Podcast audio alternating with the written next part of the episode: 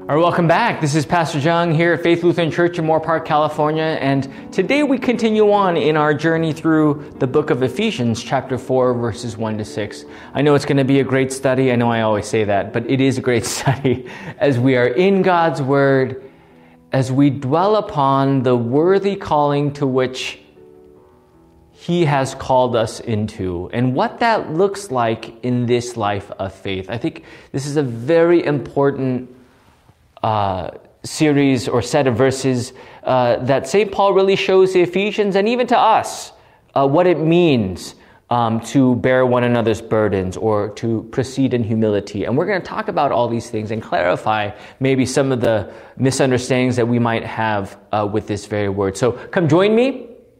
Uh, and again, if you've missed any of these uh, studies, please go on our YouTube page Faith Moorpark, and there you will find uh, all the archived uh, studies of Ephesians and all the devotions and the sermons and the catechetical helps and all these things uh, there on, on the uh, YouTube page um, as you continue to dig yourself um, into the Word even deeper. But today, we're going to continue on with Ephesians chapter 4. Come join me. Let us pray. Dearly Father, we thank you for this day. We know from you come all blessings that you give us the joy of this calling, knowing that we are worthy by the Lamb of God who takes away the sin of the world.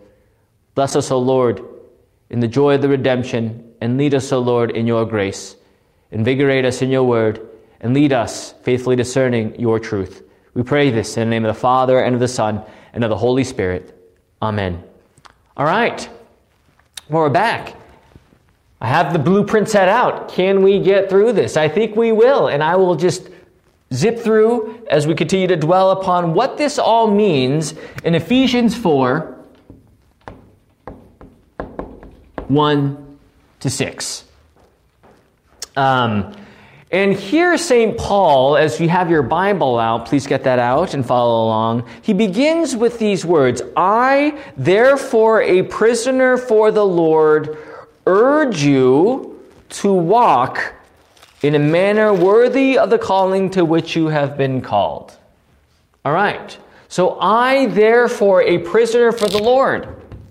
Same verbiage that he used in Ephesians chapter 3, verse 1. Now, when we talk about being a prisoner of the Lord, we know twofold how this has, uh, as we look at St. Paul, we know that he was under house arrest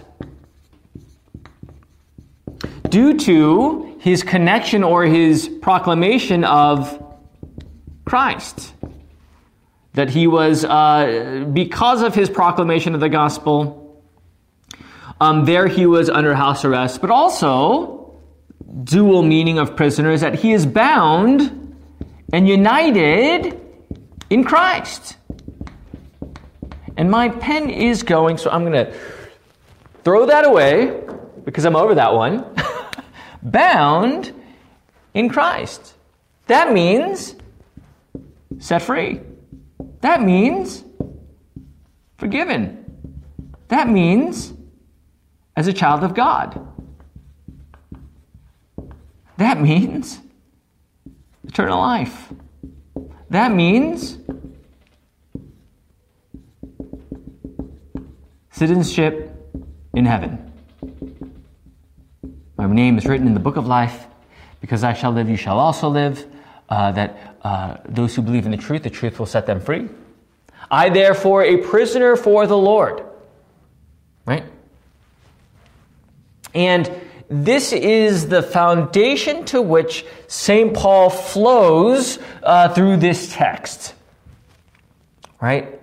That as a united in Christ by the gift of baptism, There he proceeds to tell them these very words. Remember, as a prisoner for the Lord, exuding and implying the grace of God unto man in Jesus Christ. That it is Jesus who became the greatest servant of all. Right? He did not come to be served, but rather to serve as a ransom for many. All right, so I, therefore, a prisoner for the Lord. This is a good thing, right? To be under the almighty fortress, the mighty fortress of our Lord. What does he say next? With that preface, he says, um, he, what does it say exactly? I, therefore, a prisoner for the Lord, urge you. Urge. Exhort is another word, or encourage.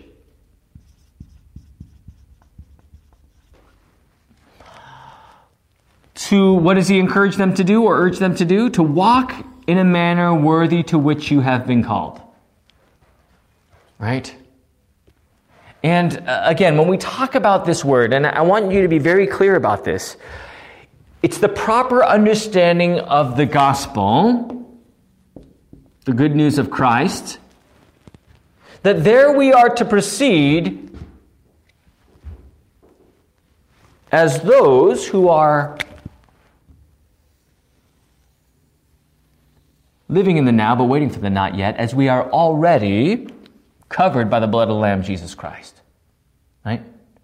Now, this is very important because the next part of urgency, of I urge you to walk, a lot of times we could take this as something that we are doing. Right? It, really is taking out the grace of God. It puts our merits um, in the forefront and what we have to do. That's why understanding this first part of the verse is very important because it really sets the tone to which we hear and read the next following words from St. Paul. That in Christ, for the Lord, he urges, right? To which you have been called. This is a passive. Just like St. Paul was called on the Damascus Road, you were called by the Lord through the gospel, through the sacraments, right? And here in your identity, walk in a manner worthy to which you have been called. Worthy is the Lamb who was slain, right? The lamb, the lamb, the hymn, right? And, and here we see the worthiness, right? And it, I guess my point is this, is that we could read this text and say, okay, this is what St. Paul is telling the Ephesians, to walk in a manner worthy of the calling. So I, I guess I have to do that too, right? Um, like I have to uh, uh, legalistically just get it done and, and, and walk the tightrope or the eggshells and, and just be perfect uh, in the in the calling that He has called me into. And again, as I just said right there, which you have been called. This is all grace words. Valley of the dry bones. It's only by the word breathing life into these bones that they were made alive. Same thing. St. Paul, dead he was. Though he was raging and angry at Christians, there he was made alive from his spiritual deadness by the Lord and his word. You have been called by that very word. That's why the power of the sacraments, the power of, uh, of this word, right, there we trust, knowing full well that by that very word, God does, according to Scripture, gives us what these means of grace promise. And that is forgiveness of sins, life, and salvation, grafting us into His own name, Father, Son, Holy Spirit, robed in Christ, connected to His death and resurrection, the, the regeneration and washing of rebirth by the power of the Holy Spirit, right? Um, so this is all by the grace of God. Now, I say this because if our starting point, if our reference point is not the true gift of the gospel, then we will take all this next, all these next parts of St. Paul's words very legalistically. And, and when you read text of the Bible, I know it's, it's, we always have to guard ourselves from our own, from our own self, right? Like we have to, um, uh, we can't infuse our own thoughts in there, but rather read Scripture for what it says. The Scripture interprets Scripture, and, and not our thoughts, not our culture, not our ideas, not our opinions, but rather what does this word say? And so easy in our legalistic nature because we live in such a world that is uh, merit based, uh, that is measuring up and you will get there based, or earn it, earn it. Um, and if you don't earn it, you don't get it, kind of based, right? And here we see uh, St. Paul saying, because of what God has done for me, because of how you were called, completely by the work of God, that is grace, passive as you receive this gift. You walk in this manner worthy to which you have been called. Worthy in Christ. Right? See that? Bound in Christ. Worthy is Christ. Prison of the Lord. There uh, he is set, covered in this identity by the blood, by the water and word of holy baptism. Right? This is where St. Paul is headed. So he says, I urge you, right? Now, how do we hear that? Again, is it a have to? Okay, I got to do this. Uh, is it a legalistic? I have to do this. Is it a walking on eggshells? I have to do this. Is it a tightrope? I have to do this, right? And if that's the case, we really got to go back to verse verse 1 of chapter 3 or verse 1 of chapter 4. I therefore a prisoner for the Lord. Right?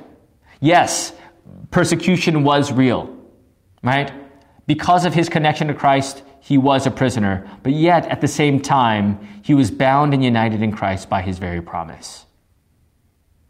And there he is exhorting the Ephesians in a manner that they were they could have been very discouraged uh, by what St. Paul was uh, dealing with. He was exhorting them and telling them, walk. I urge you, a sense of urgency, exhort, exhortation to walk in a manner worthy to which you have been called. You are called in the worthiness of Christ. And because of Christ, right, because of this understanding and this faith in the gospel, completely credit to Him. You know, when someone asks, what makes you a Christian? Your answer should not be, well, I've done this, I've done that, I've done this, I've done that. Rather, you should ask yourself, what, what does make me worthy? Who has called me? Or did I decide it on my, on my own volition? Right? And of course, it's all passive. It's all about God and His grace to you as He has called you in His name.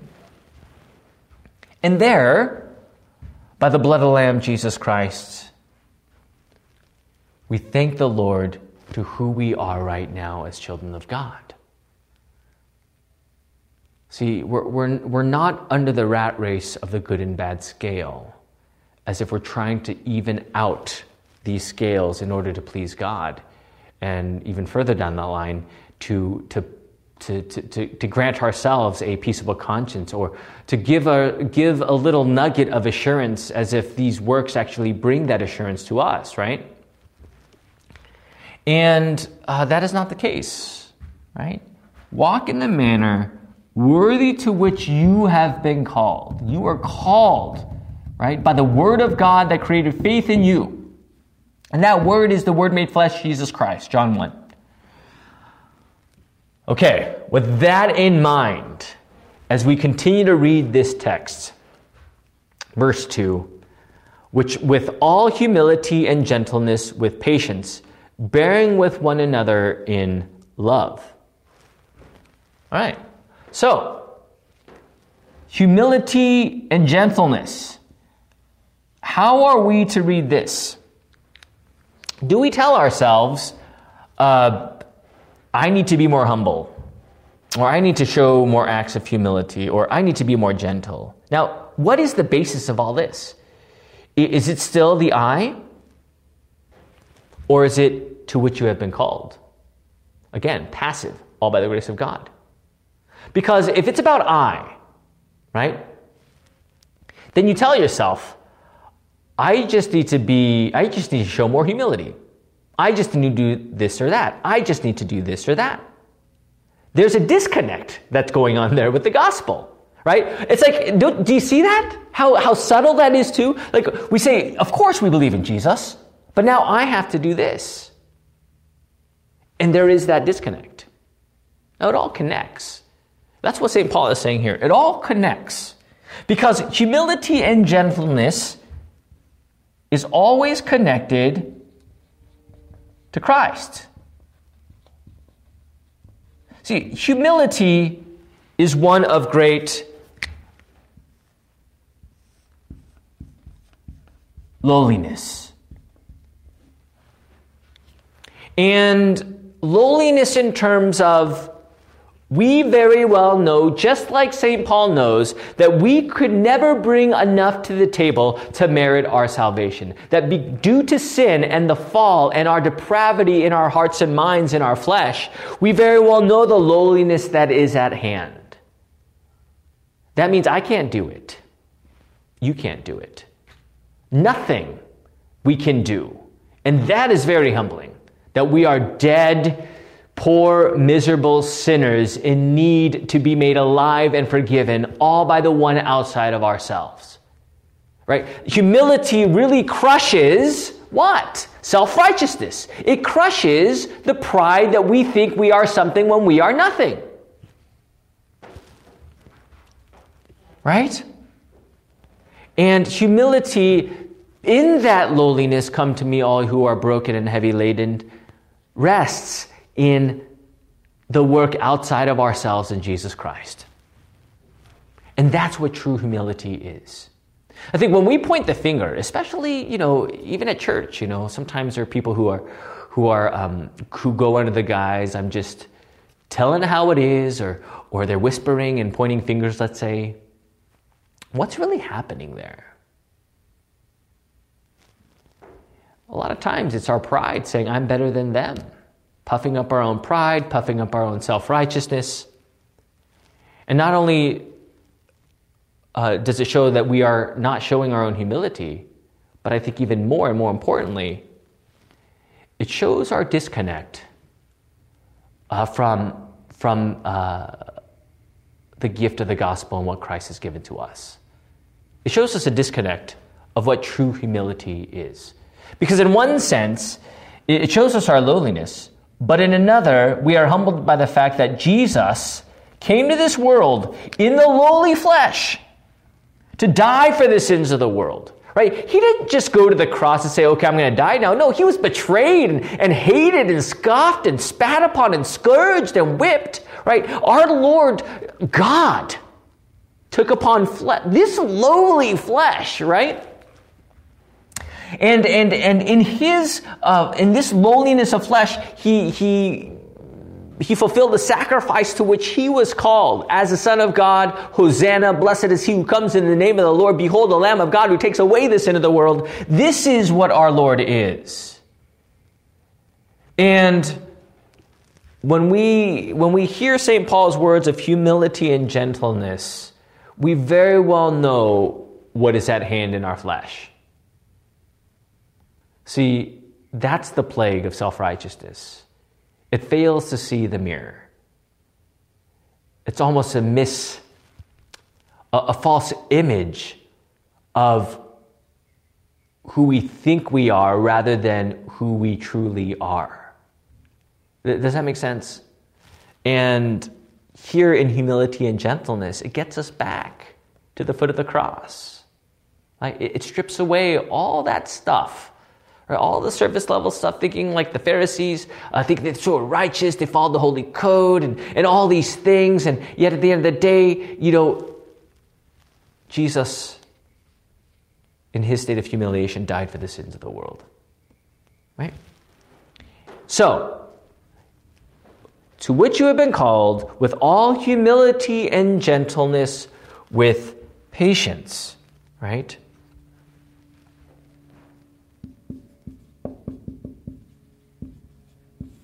Bearing with one another in agape, in God's love.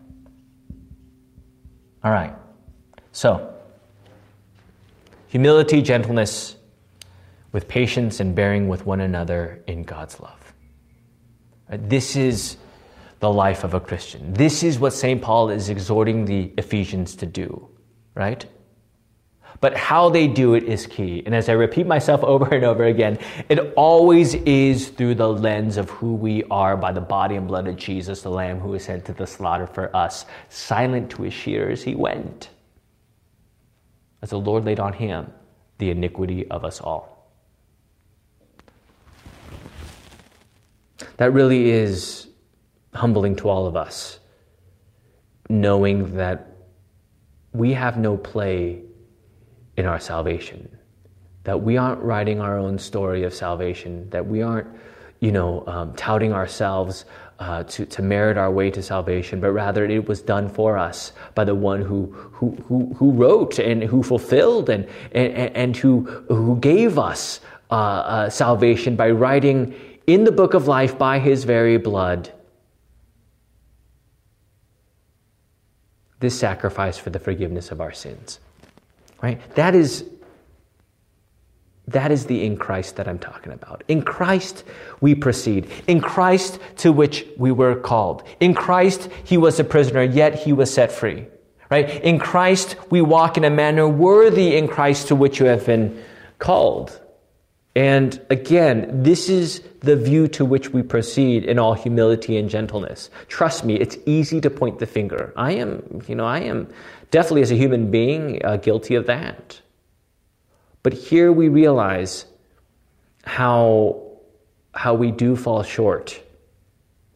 Yet in that humility, in that lowliness, as the law is written on our heart, we rest in the lowliness of Christ who suffered on the cross for us.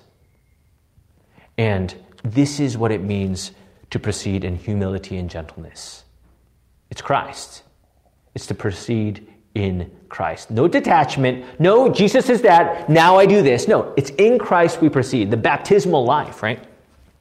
So the result of this flow is what? Through the gospel, as a child of God, the joy of the Lord within us, we proceed in humility and gentleness, bearing with one another God's love, but also have patience with, uh, with one another. These are all attributes of God, right? We see in Exodus 34 6, right? He is uh, slow to anger, steadfast, and abounding in steadfast love. Sorry, I got that, uh, that verse wrong. But uh, we show that the Lord is patient, that He is kind, that He does bear one another's burdens, ultimately in, in the death upon the cross and His resurrection, right?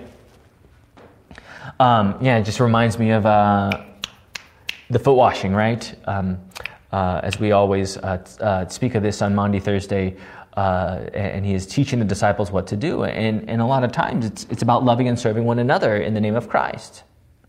See, this is not to measure up. Our Lord has already measured up for us by his death and resurrection. Right? and through the fruits of the Spirit, through the fruits of God's Word, there we proceed in Christ, right? It's one thing to say, okay, I got to go home as a father, right, and take care of my kids because I have to do that.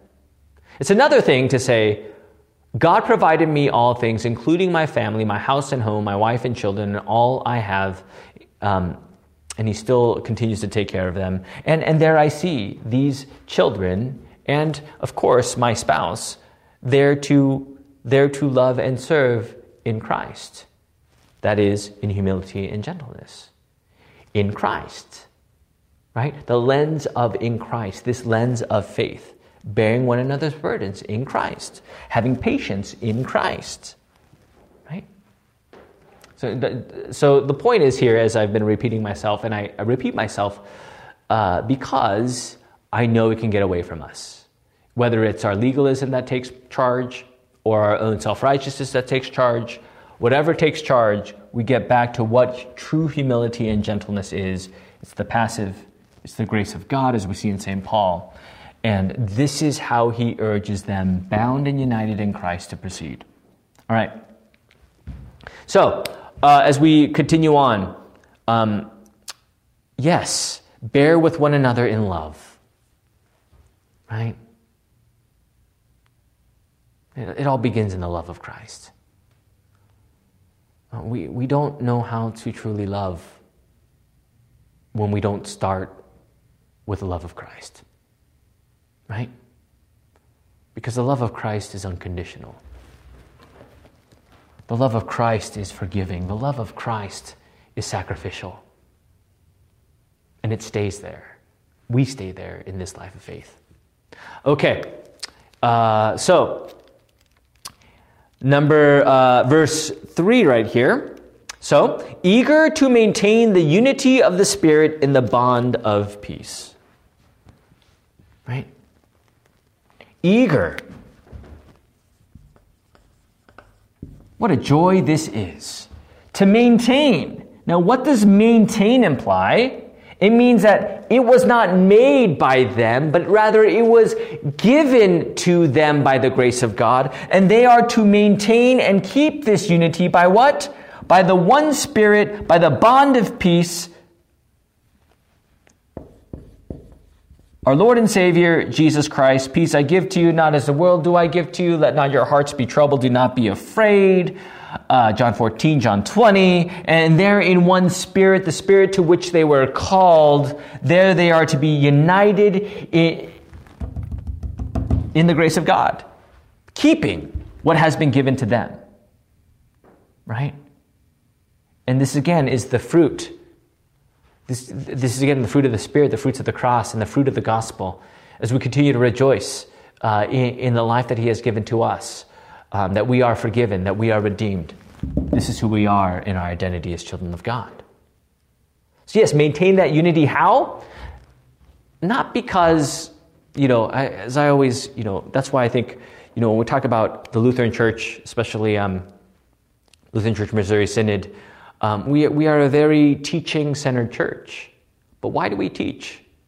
Because we know that the Word brings unity. When when we are not on the same page with the word, we very well know that that unity is broken. The Spirit, the bond of peace, we are unified by this very truth of God's word.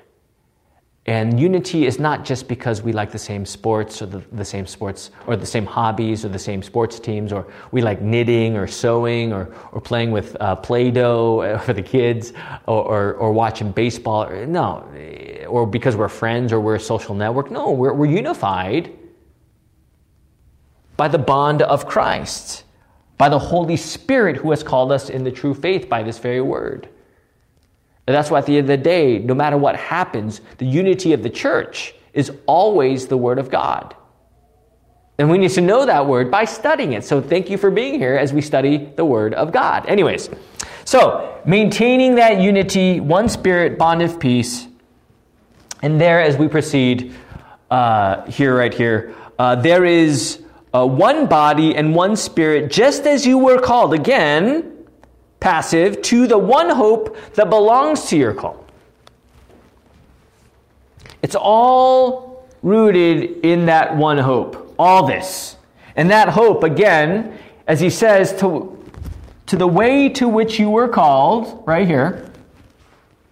And that one hope ultimately is one Lord, one faith, one baptism. That everything is contingent upon the one true God the faith that is of God, and the baptism that is given by God. This is unity. So when we talk about one Lord, and I, and I want to emphasize this before we close here, is that when we talk about one faith, one Lord, one baptism, there we must always go back to who our Lord is. Who is God? And at the end of the day, we always go back to the Apostles' Creed.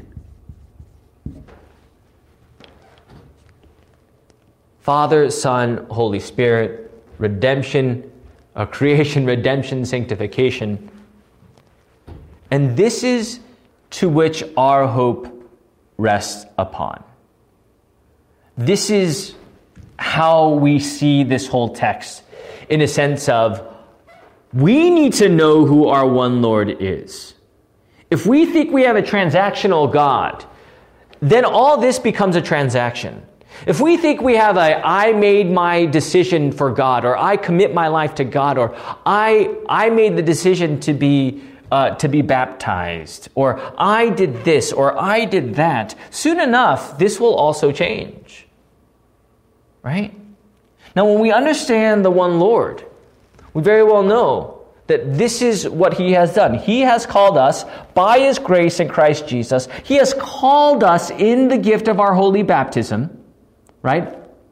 He has called us by name, all by this passive receiving. Passive, very important. That in Christ, because we need to be made alive, He comes into this world to die for our sins, just like Lazarus. He rises, and we too rise in the newness of life. And there we proceed in his humility and gentleness as we love and serve neighbor, always in Christ, remember that, so that in one spirit, bond of peace, we rest in the one hope, and that is our Lord.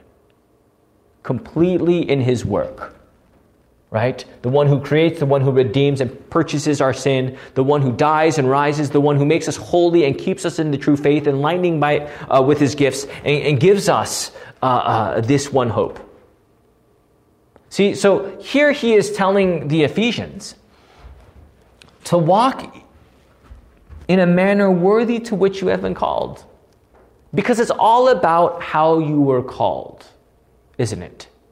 How St. Paul was called on the Damascus Road, as even as he is under arrest, he is still called, and, and there he is called to be a child of God. There he is called to be a proclaimer of the gospel. And likewise for the Ephesians, they are called by the Lord, by His grace, and there they proceed in humility and gentleness in Christ, bearing one another's burdens, loving one another, and being patient one another in Christ, meaning maintaining unity in the one gift that was given to them in the gospel in Christ, all because of the one hope from the big umbrella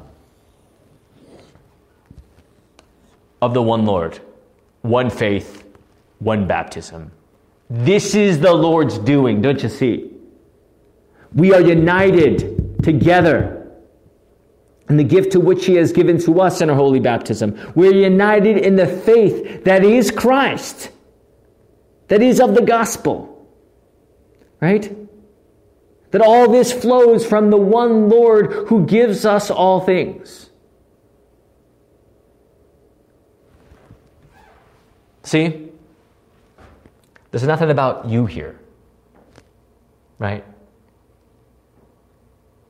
This is all about Jesus. So, what makes you a Christian? Subject to the verb Jesus, right?